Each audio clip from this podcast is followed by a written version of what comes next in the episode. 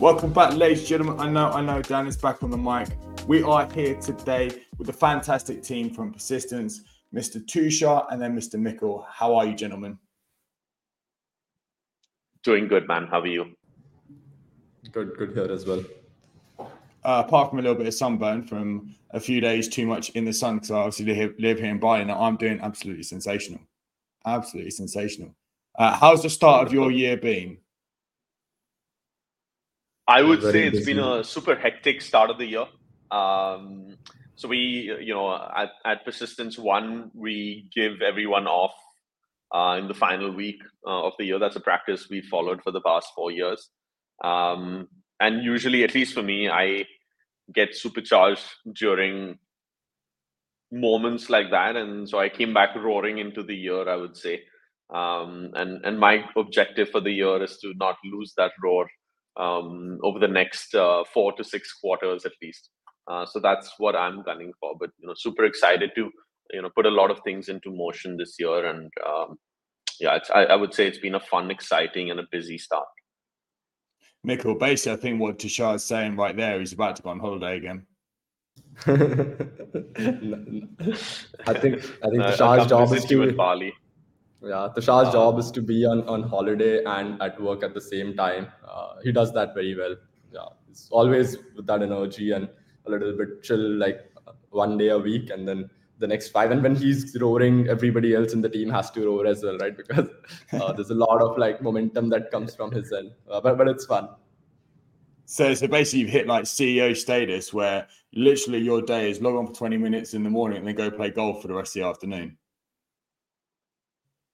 Um, well, I would say there are days that you know that might actually happen. Um, although I'm I'm not much of a golfer. I'd, you know, rather, you know, go cycling in the mountains or, um, you know, or playing tennis. Um, but, you know, I feel that as C E O, um, you're operating on a lot of leverage. So, you know, we have about thirty people in the team, and your job as C E O is actually to give strategic direction uh, and extract maximum value for from everyone that's uh, that's working in the company. Uh, so a lot of the work is actually thinking. Um, and thinking happens best when you're relaxed. Um, so, you know, whether you're in the shower or on the massage table or playing tennis or actually at your desk or walking or driving, you know, work is happening because you're thinking of complex problems, whether that's from a product perspective, whether that's from a hiring perspective, whether that's from a team engagement perspective, whether that's from a go-to-market perspective. So I would say, I think the, you know, what people think of work where, you know, they're sitting down, you know, hustling nonstop.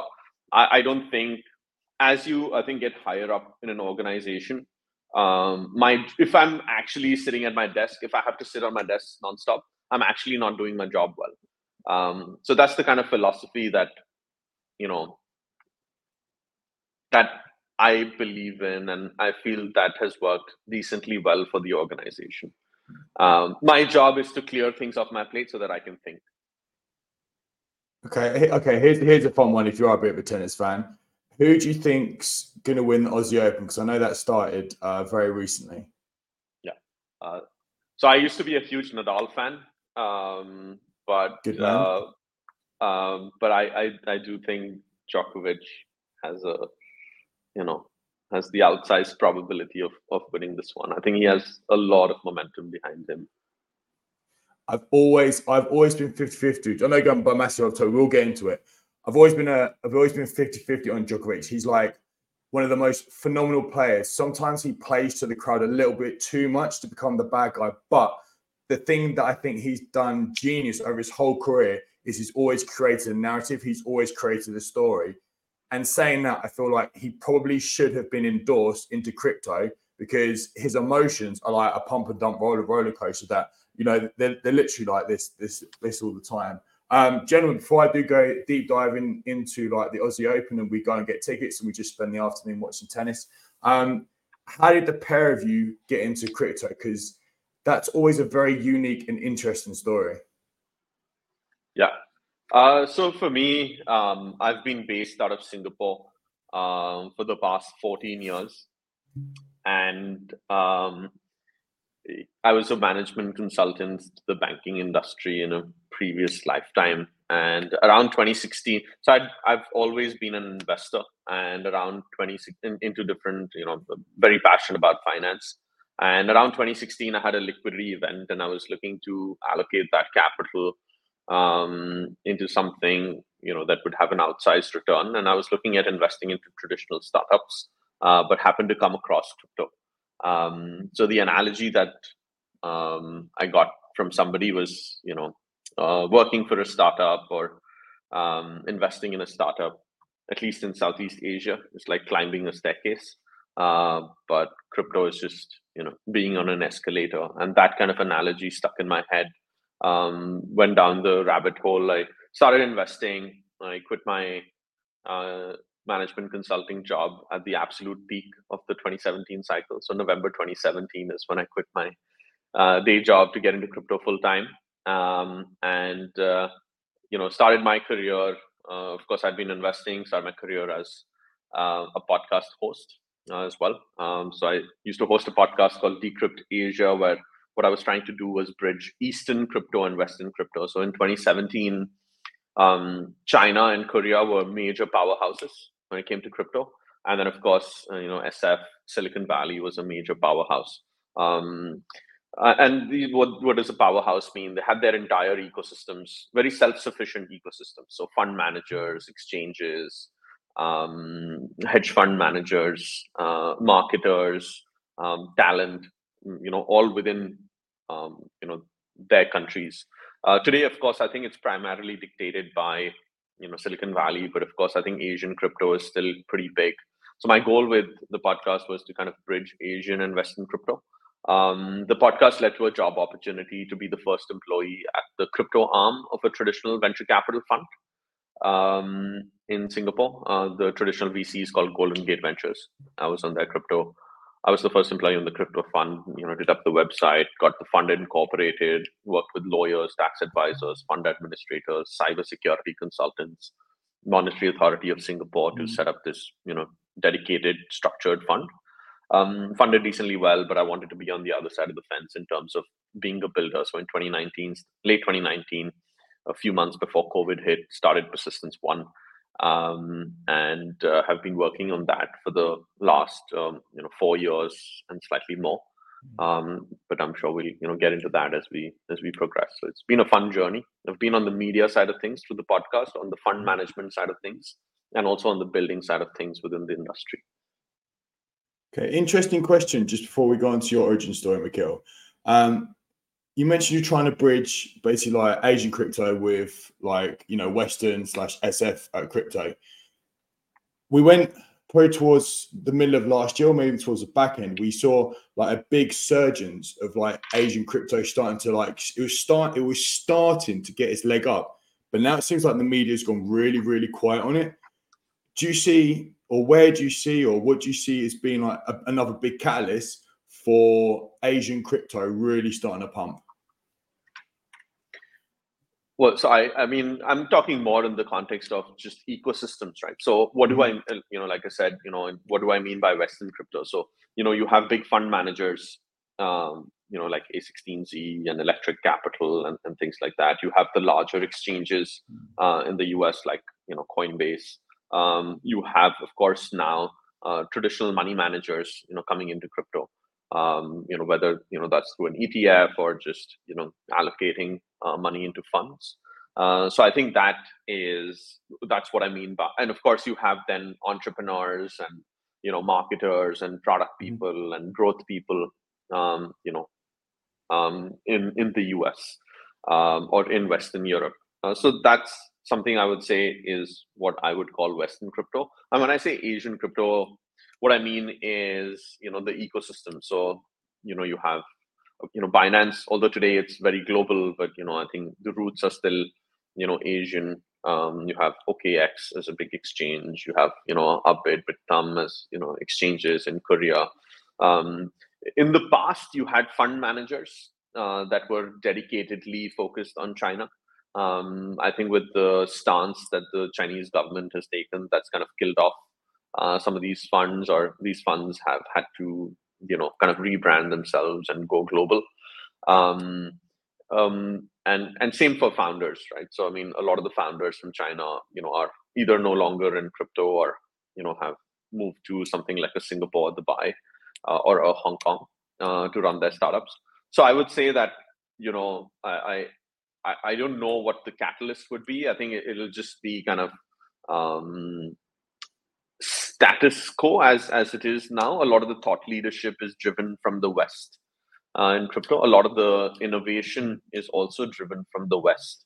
Um, of course, we believe that, you know, we do that, you know, sitting in the East, um, you know, having bases in Singapore and Dubai uh, at, at Persistence One. But um, I, I don't see any big catalyst, so to speak. I think there's people who, the three satellite cities in Asia, uh, Singapore, Hong Kong, and Dubai, I think those are the, those are big drivers of Uh, crypto in general in Asia, but you don't have, you know, big branded entities. So there's a lot of grassroots stuff happening in terms of, you know, founders being there and fund managers and capital allocators and things like that.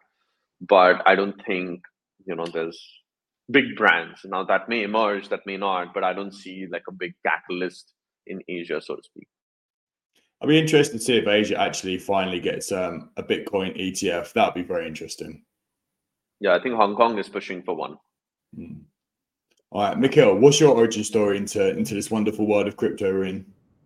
Yeah, mine is actually a little bit different from Tushar's, not not very similar. Actually, I was, I was in college and university studying engineering. I wasn't a big fan of it, to be honest. Uh, was, was also a big fan of like building products, thinking about products. Uh, and just played sports throughout my my university, like, you know, four years of university. So like I was just looking at what to do after university, and I didn't want to go into any nine to five jobs. Did not want to be a management consultant. Did not want to, you know, be at, at a desk job writing code for a company which like wouldn't care about, you know, that small piece of code I write. So for me, it was about doing something exciting, and, and I started looking at things outside of the traditional world, and that's how I stumbled upon crypto, Ethereum. Ethereum obviously was the only big thing at the time in twenty nineteen. Uh, there was no other ecosystem that was really big, right? There were ecosystems that were about to, like there was Tezos, there was Cosmos somewhere around there, but nobody actually cared about these things. Uh, I what what I really liked about Ethereum was the fact that you could build applications on top of it. That was the whole idea. Like, you know, you have an internet on top of which you have all these things, and, and similar to that, you're building something. But this is like the new era of like, you know, building applications on the internet. So similar to two thousands, early two thousands, I was too young for that. Uh, but this was an opportunity. So I met Tushar in twenty nineteen, and I was like, let's do this. Obviously, he was like pitching me about building in Cosmos, and I was like, okay, like, you know, the, the Cosmos is not that exciting. But uh, yeah, now that I've operated in Cosmos for about like four years, I think it's the most exciting space to build in, to be honest. Uh, what I really enjoy is, is the product-driven mindset, uh, the governance-driven mindset, how decentralized the ecosystem is. I think a lot of people don't realize how decentralized, you know, the, the ecosystem that we build in is. But those are the things that I, I really love. So yeah, for me, when I jumped into crypto, the first thing I did was did a lot of research. Uh, just looked at everything that I could look at. And yeah, until twenty twenty, I wasn't doing much, to be honest. Uh, Tushar might have just uh, kicked me out of the organization, uh, but but thankfully he did not, and you know, it turned out good. Uh, yeah, after that, I focused a lot on product building and, and figuring out what, what we need to build. And yeah, I've always been a product first guy. I've spent most of my time looking at products, but uh, I also think from a business perspective. So thinking about how, how these products can actually succeed. Uh, that's what I do at Persistence as well. Uh, yeah. I'm going to agree with you on both counts you said there. Cosmos was one of the most boring ecosystems in the world, but it's also one of the most fascinating and is one of the most fun. Um, when I got into crypto, I was a massive polka dot on Kusama Maxi. I was like, yeah, Gavin Woods, Gavin Woods, get me a t-shirt with Gavin Woods, Gavin Woods, go for it. And I thought what they were doing with interoperability was, it was, it was just, it was game changing back then. And I saw what Cosmos was doing. So I, no, I didn't flip to being a Cosmos Maxi, but then I did flip to like, you know, play around on, on Osmosis. You know, I bought some like Chihuahua, but I got wrecked on Chihuahua. I should have just held it all the way through the last three years and I might have broken even and quite well, but I didn't. So, you know, cause I'm a, I'm a Jeep, but it's fine. Um, and I, I kind of feel back then, like maybe like three going on four years ago, like Polkadot and Cosmos, they had the right idea, but they were just too early.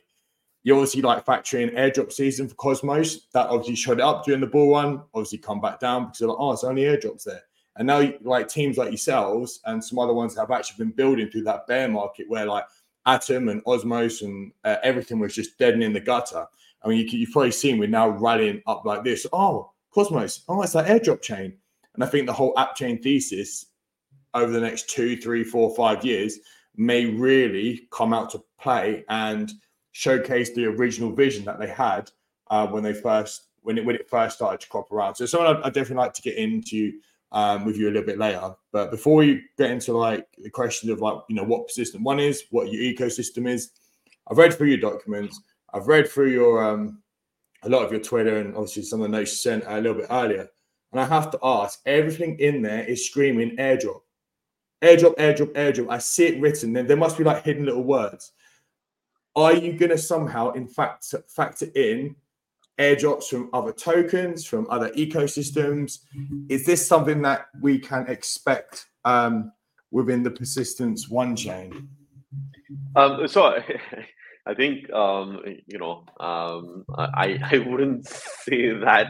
I mean, I, I don't think that's something that, um, you know, we're, we're actively looking at. Yes or no? I think, I think um, you know, I I'm, I'm the politician between the two of us, and and, and so you know, there, there's there are no direct answers. Um, but I, I think what I will say is that um, from a high level perspective, uh, you know, today there's a lot of chains in Cosmos, especially that go live um, using some form of an airdrop, um, whether that's a stake drop, whether you know. There's there's multiple um, variations and, and versions of it.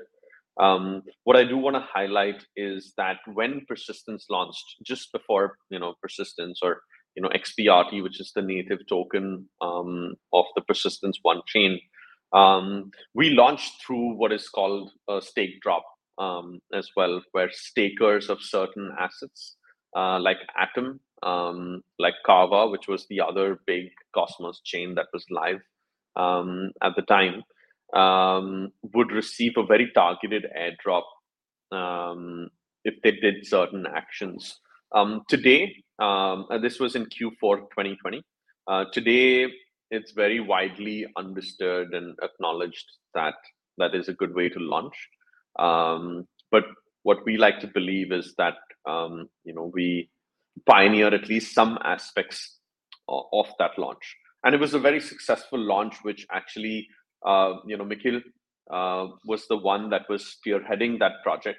Uh, we had um, more than a billion dollars worth of staked assets that were participating in this stake drop campaign. And that actually led to us going down the liquid staking path as well, because it gave us an insight into the amount of demand that there is in terms of users wanting to generate additional yields from assets that are already staked. Um, and that's what we're seeing with, you know, T I A, for example, where, you know, uh, the T I A stakers are super happy. Uh, you know, a couple of other projects, um, the stakers are super happy, um, you know, because they're, you know, being able to, you know, get access. Uh, I, you know, I think it's a win-win kind of situation. So, Uh, of course, win-win-win, I would say. Um, so the project, you know, that, you know, is the project for which, you know, the airdrop is happening, gets a wide distribution. Um, a project like, you know, uh, Celestia would benefit because, you know, people want to, like, you know, get Celestia um, and stake it. And of course, the end user wins because, you know, they're getting, you know, access to new tokens. So I, I would say it's, it's, you know, Uh, you know, it sounds super simple and, and straightforward, but if you take a step back, I think it's, you know, um, pretty interesting and innovative. And, you know, the people who sat down and thought through the processes um, and, and, and made it happen. And, and we like to believe that, you know, we were, you know, one of those people, and we've inspired a, you know, a whole bunch of people through twenty twenty-one um, to go down that path. And of course, the modes of those stake drops and lock drops and um, you know, uh, other mechanisms have evolved, you know, from there. So I think that's what I would say, um, which is, I know, not answering your question, um, but I think that's the point that I wanted to highlight. Okay, I, I'm gonna I'm gonna read, uh, I'm gonna I'm gonna read between the lines. Like, not yet. Um, I mean, maybe, moving swiftly on there, ladies and gentlemen. Moving swiftly on. Uh, give us um, so if you give us the, the high level of what Persistence is, because I know it's more than just uh, the token. It's, you guys have created an ecosystem. What actually is it? Um, so very very simply put. Uh, Like you said, Persistence One is an app. It's a Cosmos app chain. Um, it is a Cosmos app chain that is uh, focused on uh, on liquid staking. So, you know, high level speaking, um, you know, to kind of summarize in a sentence, we're a purpose built layer one, uh, which is on a mission to maximize liquid staking yield. So there's a bunch of general purpose layer ones, a bunch of general purpose L twos that want all kinds of applications on top of them. They want DeFi applications and N F T applications and gaming applications. Um, what's different about Persistence One is that we're purpose built for liquid staking. And that's the beauty of application specific blockchains, where you can tweak the parameters of the chain to support the use case that you want to build for, which is liquid staking for us. Um, and as part of the ecosystem, there's two key applications on top of Persistence. One is called pstake, uh, which is focused on asset issuance of liquid staked assets, and Dexter, which is focused on building liquidity. It's a DEX that's focused on building liquidity for those liquid staked assets. So, uh, you know, that's a very small summary of what the Persistence One ecosystem looks like. Okay, and as you've already got like two main, you know, uh, projects built on it, um, is there, okay, how do I phrase that? To, to what scope and level are there other potential applications in development uh, for your ecosystem? And if so, what kind of like routes are you going to go down? Yeah, so high level, what, I mean, we're, uh, you know, I'm very passionate about finance. Um, And, uh, you know, Mikhail is very passionate about DeFi, finance, and product, uh, as well as he kind of highlighted um, earlier in the conversation. Um, what we want is a suite of financial applications on that support liquid staked assets. So what our belief is that uh, for most proof of stake assets, which is basically the Cosmos ecosystem, because, you know, every asset is a chain, or most assets are chains as well. Um, Uh, what we believe is that they're going to exist in their liquid staked uh, form, because it's just more capital efficient to do that. Uh, so people want to stake, but they also want to participate in DeFi. And that's what, um, you know, uh, we enable. Um, once you have a liquid staked asset, um, what you want to do with it is, you know, provide L P into a DEX. You want to put it as collateral and borrow against it. Um, you might, you know, you might want to, you know, build even deeper liquidity by, you know, having uh, liquidity for that asset on a perps uh, exchange. Um, you might want to sell some covered calls on it and, you know, have it on an options exchange. So um, high level speaking, from our perspective, a spot DEX, a perps DEX, uh, a borrowing lending platform. And over a longer period, once there's enough liquidity, an options exchange or an options platform. I think those are the, um, you know, we want to kind of stop um, at that, because those cover pretty much all of the financial use cases. Of course, there's other things like asset management and vaults and things like that. So um, that, I would say, would be the universe of what we would want um, on our chain. Currently, we have the asset issuance itself happening in a secure manner. And we have spot liquidity. Um, you know, over the course of the next, you know, few months and quarters, we'll get more applications on top of the chain uh, and create more use cases for the liquid staked assets. And what freedom and what freedom has uh, creating your own uh, app chain actually given you? Mikhail, you want to take that one? Yeah, yeah, I can take this. I mean, so if you think about it, uh, I, I think if you so a Cosmos chain, right? It's it's a it's a very widely used term now. It's an app chain, but what does it include, right? I think the most important thing to understand is you control the entire stack. It's like from the lower level of the stack to the top of the stack, which is the virtual machine or, or where you actually build applications. You control all of it. So Cosmos has this Comet B F T, which is the consensus protocol itself. So you basically run the same consensus protocol across all Cosmos chains, whether it's Bera chain or whether it's, you know, uh, like Persistence or Osmosis, all of them use Comet B F T, same as the Cosmos Hub itself. And then there's the Cosmos S D K, which is a bunch of modules. Uh, it's a blockchain building framework where you can, you have a bunch of modules that you can use and plug and play. It's kind of a plug and play model, right? You have these this module for staking. You just use the, the standard staking module. You have a module for transactions, so called the bank module. So you have that module. You can plug and play with that module. So what the Cosmos S D K allows you to do is to actually use these standard modules, but on top of that, you can build your own modules. Now that's where things get exciting. Like I think what D Y D X, for example, is doing, you can't actually do that on any other chain, which is uh, like D Y D X does something very interesting. They do social slashing now, uh, where you know they can just slash a validator based on like you know looking at it's not even slashing on chain, but they look at a validator's actions, and if they feel that this validator is, is misbehaving or proposing blocks in a malicious way, they can slash that validator. That's not possible on Ethereum. That's social slashing. There is no concept of that, but you can actually achieve that on, on a Cosmos chain. So for us, the idea of having an app chain, it gives us something very unique. It gives us the ability to do things that you cannot do as just an application.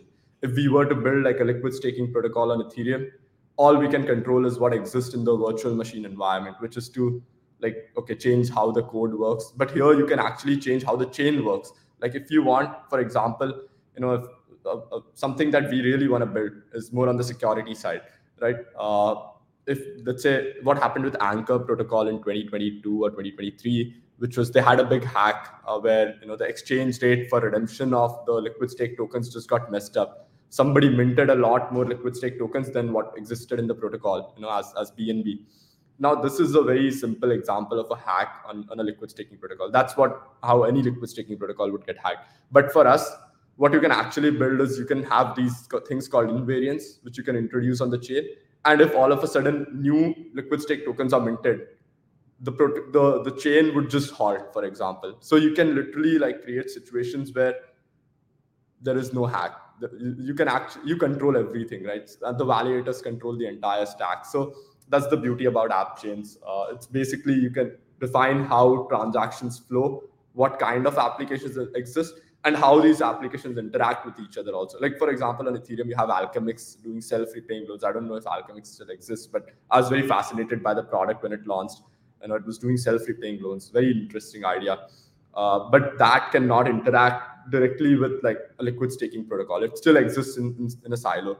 Here you can literally like make all the applications exist and, and you know, in, together with a very tight knit integration where everything happens in one transaction, for example. Uh, that's how you bundle transactions up. So I think that's what an app chain allows. That's what fascinates me a lot about Cosmos is the unique nature of like having the ability to like customize every single thing you want to customize. So essentially like, what you're trying to build, create, uh, and allow to happen with this app chain and the whole app chain thesis is you want to be almost like the the liquid staking uh, chain within the Cosmos, right? Exactly. That's correct. So do everything that you can do for a liquid stake token, whatever that can do, you want to have it all on one chain, and you want to have integrations that allow the user to like move through these applications in a very seamless way without having to worry about, okay, transferring the token from here to there, then thinking how to use that product. None of that. You can literally just integrate all these applications. We can talk about how we've done some of this already and what we are doing uh, as well as we proceed. But yeah, that's the idea. Uh, I'd say I'd say carry on with that because you're you're on a roll with that, and I'd love to know how the integration. Uh, I wish I had a, I wish I had a picture, or like, or if you had like a little whiteboard, you could do like some squiggles just to show how the flywheel works. But I'd love to hear. Yeah. So as an example, right. Uh, Uh, what we have on the chain right now is pstake, which is the liquid staking issuance module that allows us to issue liquid stake tokens like S T K Atom, S T K Osmo. We're, we're going to issue S T K D Y D X very soon, and we can talk about that. But with S T K D Y D X, for example, now everyone in the world knows D Y D X chain has no inflation. the, you just stake D Y D X and you earn like real U S D C rewards. That's fascinating, right? You can earn like rewards in the form of U S D C by staking D Y D X. But for liquid staking, it doesn't help, because as a liquid staking protocol, how would you distribute U S D C rewards to people holding your you know, liquid stake D Y D X token? It's very complex to do that, because the S T K D Y D X, which is the liquid stake representative for D Y D X, it may be sitting on Osmosis, or it may be sitting on like Pendle in the Ethereum ecosystem. You can't actually distribute the real U S D C to people then. So what you need to do is you need to create a flywheel, which is somewhere, somewhat like, you know, uh, where the U S D C that is generated, you swap that out for D Y D X tokens again, and then you put that back into pstake and auto compound it. So the pstake protocol, uh, which is built on top of the persistence chain, is actually doing the auto compounding for the user itself directly.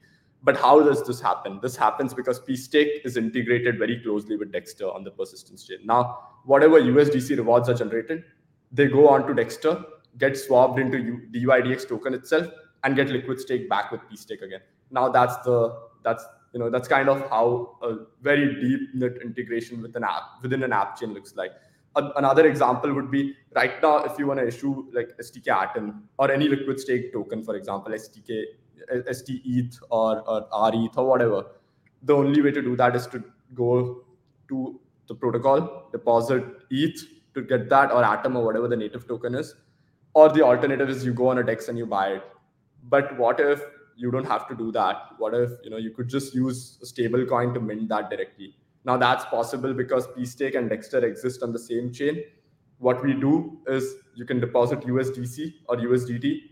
That gets swapped into Atom on Dexter in the background.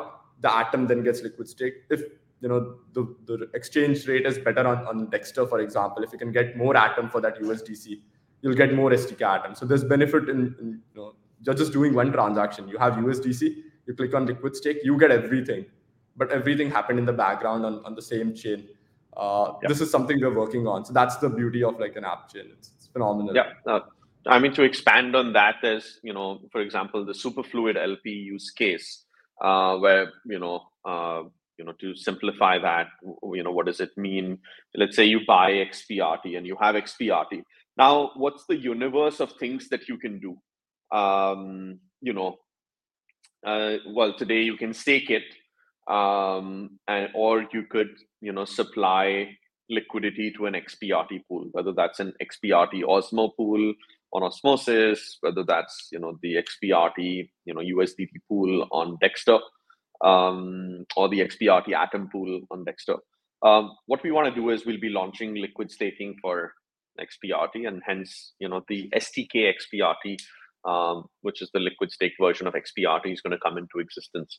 Um, You know, what we'll give users the option to do is one click, you know, go from X P R T um, into S T K X P R T, uh, you know, uh, swap it for, you know, uh, fifty percent of X P R T, fifty percent of S T K X P R T, and stake that L P token uh, into Dexter um, in, in one click.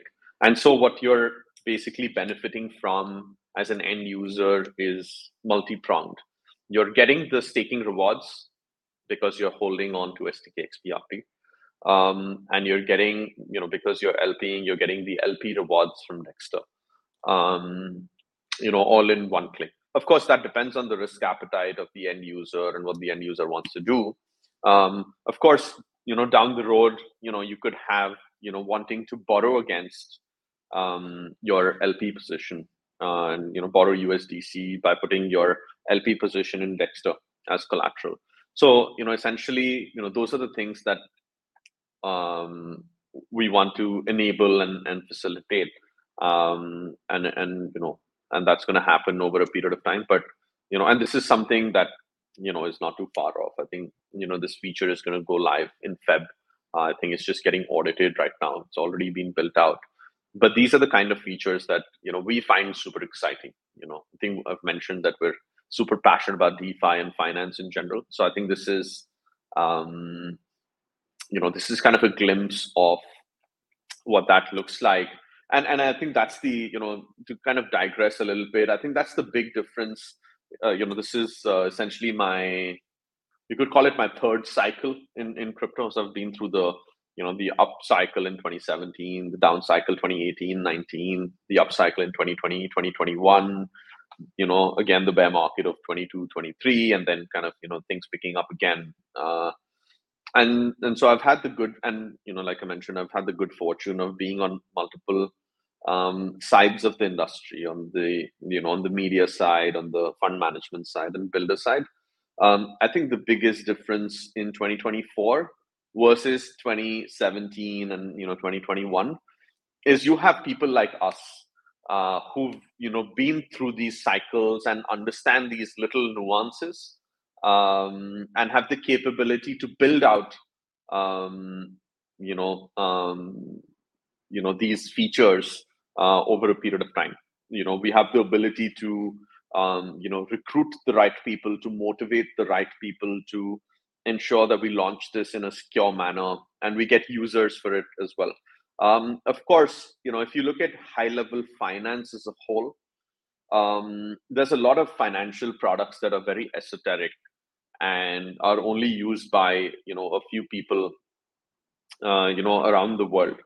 Um, you know, of course, there's, you know, products like payments and things like loans, which, you know, Um, the masses use, but a lot of the financial products are actually used by, you know, very few people, um, and a lot of them are institutional folks. So I think some of the products that we're building, they look like B two C products, and we have, of course, retail folks using them.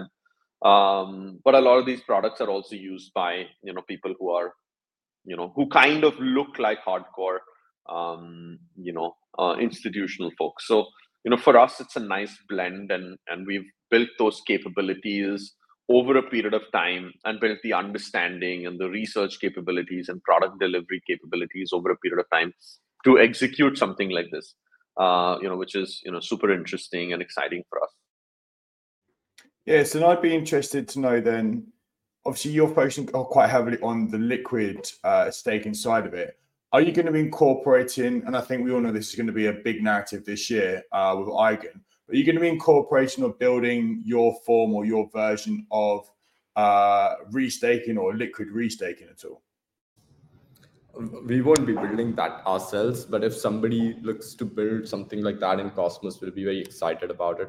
I think what's a very interesting thing that's happening in Cosmos right now is, is a lot about shared security. Uh, it's about, I think you saw a recent announcement about EigenLayer also coming to Cosmos. Uh, what that means is essentially using restaked E T H to secure like Cosmos chains. Uh, I think that's the most ex- that exciting use case for restaking in this moment when it comes to Cosmos. Uh, and for us, it's also very exciting because as an app chain, you want to have as much security as possible. What is security in this sense? It's economic security, right? You want to like, and it's a, it's kind of a chicken and egg problem also, which is like if you have a lot of traction on your chain, all of a sudden the market cap is higher, which means the, you know, the, the cost to attack the chain is higher. Uh, but in the absence of that, if you still want to have a highly secure, economically secure chain, what you can do is you can rent out or, or borrow security from some other chain. Uh, Cosmos Hub has this thing called interchain security, which it built out. And uh, that was, I think, one of the most exciting use cases of like I B C also, uh, which is inter-blockchain communication, which is the trustless bridging communication protocol in, in Cosmos, right? Uh, it's one of the most exciting things in all of crypto today, by the way. I think it's the most underrated piece of, of tech that I've seen uh, in crypto. And it's also the most genius because they thought about like building this back when bridges would, did not even get hacked, right? Like in twenty nineteen, twenty, nobody cared about bridges getting hacked. Nobody thought it was possible. Uh, and somebody thought, okay, we should build like a trustless bridging solution because it's possible that bridges are going to get hacked. But anyway, not to go on on that side. Uh, so this interchain security thing, uh, something similar to that came out with, with B T C security recently, where Babylon is, is building this thing called uh, Bitcoin security. So you can use Bitcoin, uh, you can lock it up on the Bitcoin network to secure Cosmos chains uh, in an economic way. But I think what is even more exciting and takes it to the next level is using restaked E T H from EigenLayer to secure Cosmos chains. And we are looking into all of this, actually. We are looking at how to boost the economic security of the Persistence One chain, uh, because as the chain gets mature and has more applications, more traction, more users, you want you know the chain to be very hard to attack and, and exploit uh, from an economical standpoint. And that's the most exciting use case for like restaking within within Cosmos at, at the moment, I think. Now, it's very interesting uh, you say that, because I was watching, um, oh, what's his name? It's um, he runs the Stake Ceto Validate, like Crypto Ceto, Crypto Cheeto. He's, the, he's that really big uh, Cosmos um, like YouTube uh, influencer. I was watching one yeah. of his videos the other day, and I think you've actually just partnered with him, so forgive me that I've I just, I just know because I'm, I'm using his validators to stake some stuff. I know it's Stake Ceto. He's the, he's the Cosmos guy. Um, I, actually, massive shout out to him. Really like his, really like his like videos and whatnot. Um, what's the going on there? Oh yeah. So I was watching one of his videos, and he was talking about EigenLayer coming to Cosmos. So what do you mean it's coming to Cosmos? Don't be so daft. It's Ethereum, right?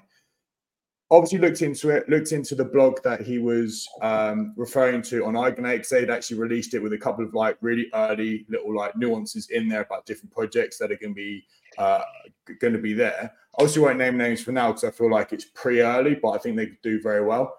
Uh, are you guys like talking to them to help bring that state, uh, that restaked Ethereum over to secure the Persistence One network, or have you yeah, got in touch? Or- We haven't actively spoken to them yet. What we are, expl- so we've been speaking to the Babylon team uh, to look at Bitcoin security. I think that's a very exciting one as well, because right now Bitcoin doesn't have a lot of use cases if you really think about it, right?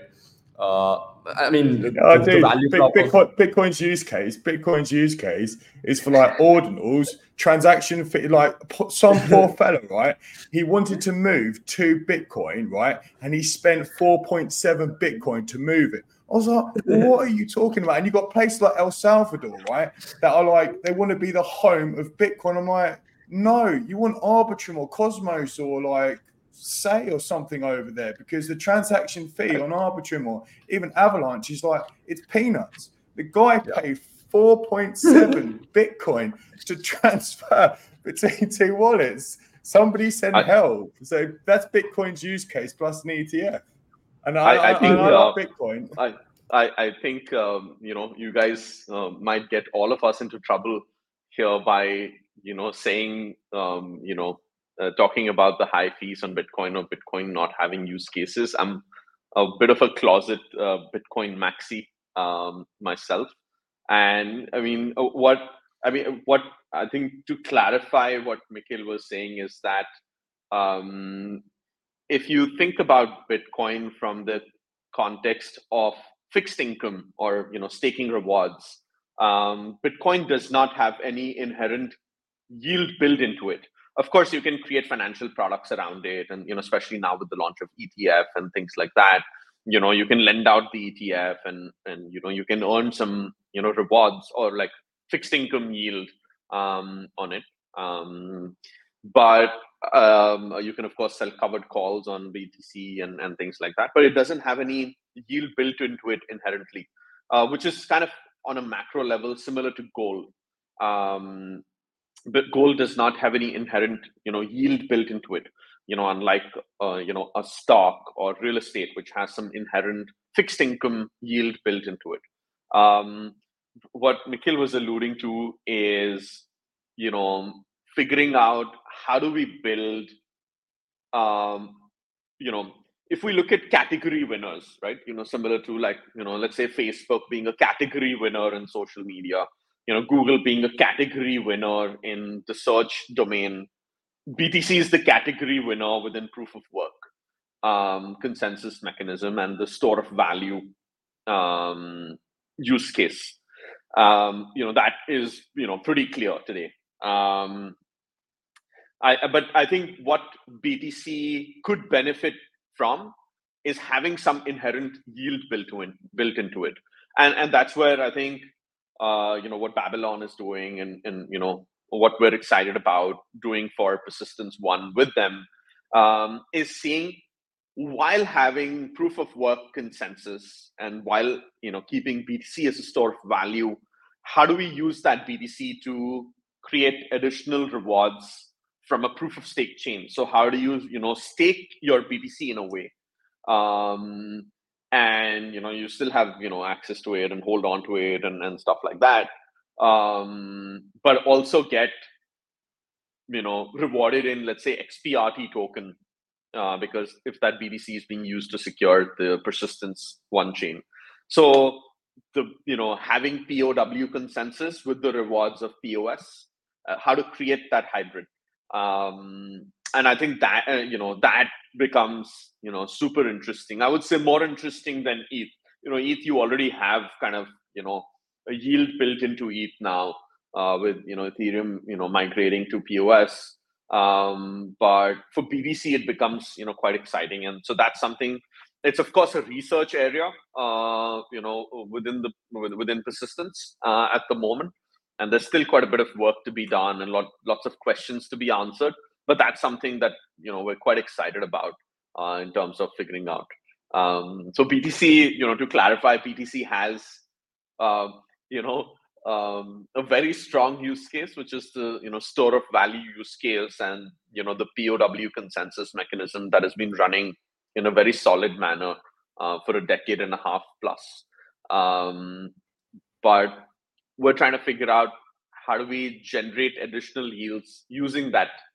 that the, this is Tushar being a politician again. Uh, oh, and, and, and truth be told, I am actually a massive Bitcoin, maxi Bitcoin bull. Why? Because whenever Bitcoin moves, the rest of my bags move. Whether it's up, whether it's down, whether it's crabbing, like it has, so the king has, so the king still has control over everything that's going on. So that's why I am and forever always, ladies and gentlemen, will be an underlying Bitcoin maxi, like Jedi, because he's the one that preached it to me and told me all the all the good things about what Mister Satoshi has uh, has done for our industry. Um, I guess like what was what would be the the very short version um of what you're trying to accomplish with Babylon then.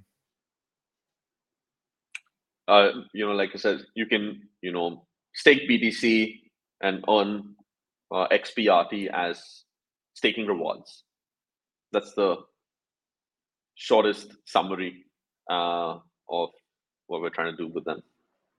That's, I tell you what, that right there, that right there is going to be a great little caption for the timestamps. That's why, that's that's why, that's why, that's why I just pulled pulled that one out of you. I, I love that one. Thank you so much. Um, so. We know we know twenty twenty-four is going to be a, a massive year, uh, or at least at least I hope it is. After last year's bear market that was up only, um, you know, finished off quite well. What's what are your what are your two sorry two what are your top three big plans for this coming year?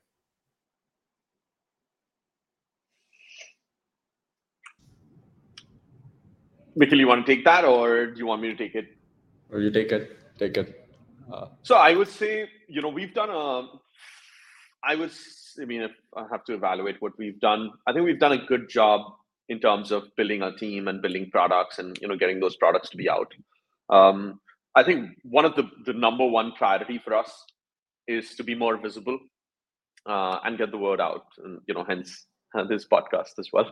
So I think the, the you know, the number one thing is, um you know really focusing on you know building our brand.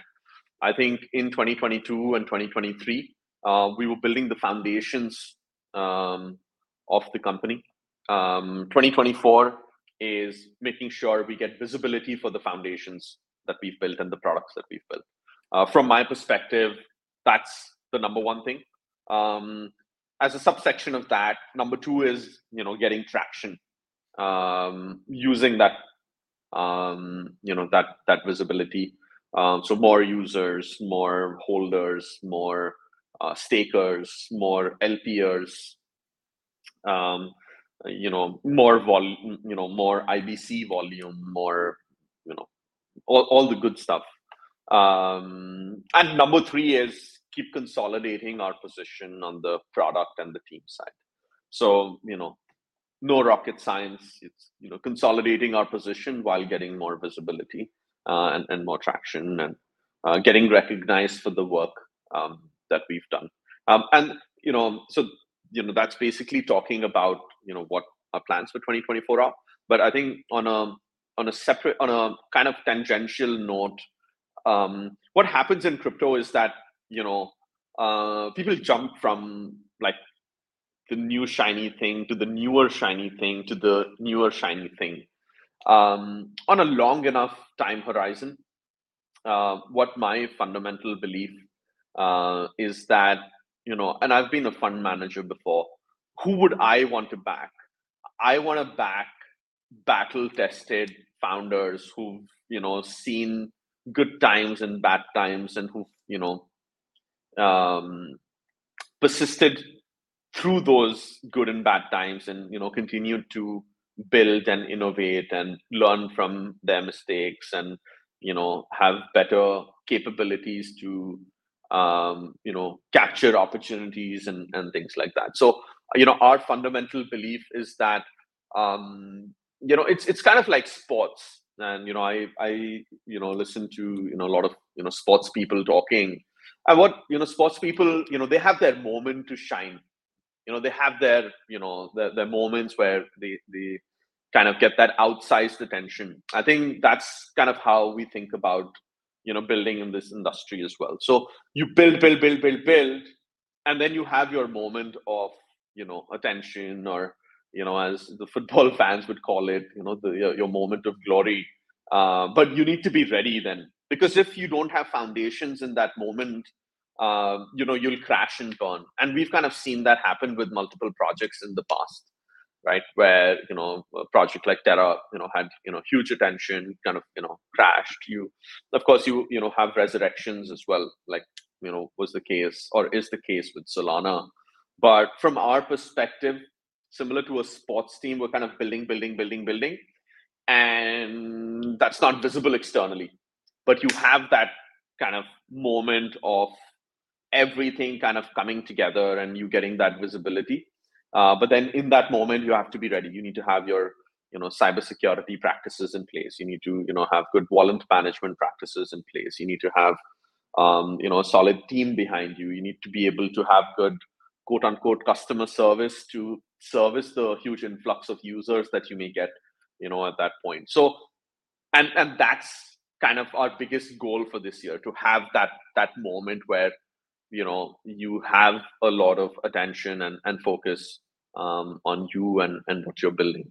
So that's how I would summarize. And that's how we kind of, you know, work and think about the industry as well. I love it. You're essentially like, basically you're preparing for the bull run, and when the narrative switches straight back to restaking and L S T fire, because we saw what happened um, during the uh, the or last year's L S T fire run. Everything ran, consolidated now, and I think you guys now, from what you're saying, you're positioning yourselves absolutely perfectly. Um, to wrap it up, I always like to just do a few quick fire questions. We'll just go back and forth. Um, I'll ask each of you uh, a different one. Don't worry, these are just fun little stupid questions um, that are just fun. Um, so, Tushar, what's your favorite thing about crypto? The people. Uh, Mikhail, what's the most confusing thing about crypto? Parallel E V Ms. Okay, I- I'll take that one. Uh, Tushar, what's your favorite game?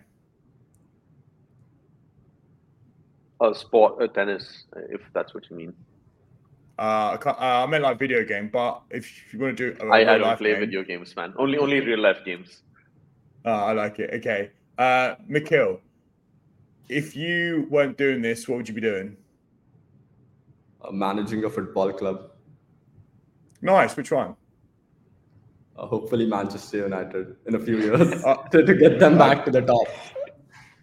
Well, we hopefully you'll see glory this year. Hopefully you'll see glory. Uh, Tushar, what's the rarest thing you own?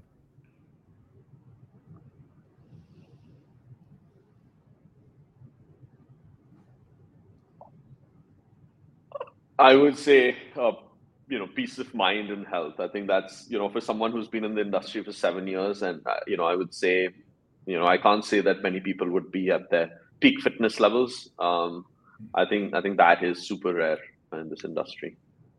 Wow, seven years you don't have a grey hair yet. That's impressive. Obviously doing something something very right. Okay, gentlemen, this one is for both of you. Okay, and it's a simple yes or no.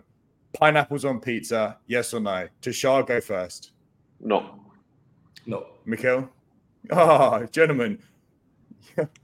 You've just gone up in my books. Massively. Guys, thank you so much for coming on the podcast. Um, it was great to great to chat. learned a lot about what you guys are building, and very, very excited to, to you know, run along this journey with you. Um, to close off, where can everybody find you? Twitter is the best place. Uh, I'm at the rate Tushar three oh seven. I'm my last name and first name, so Pandey Mickle, and we are Persistence One. It's a very simple one. At the rate Persistence One. Yeah. Perfect. Ladies and gentlemen, thank you very much for tuning. I will leave all of the links somewhere down in the description below. That is uh, Dan Blockmates uh, signing out. Thank you so much. Thanks, Dan. Thank you, Dan.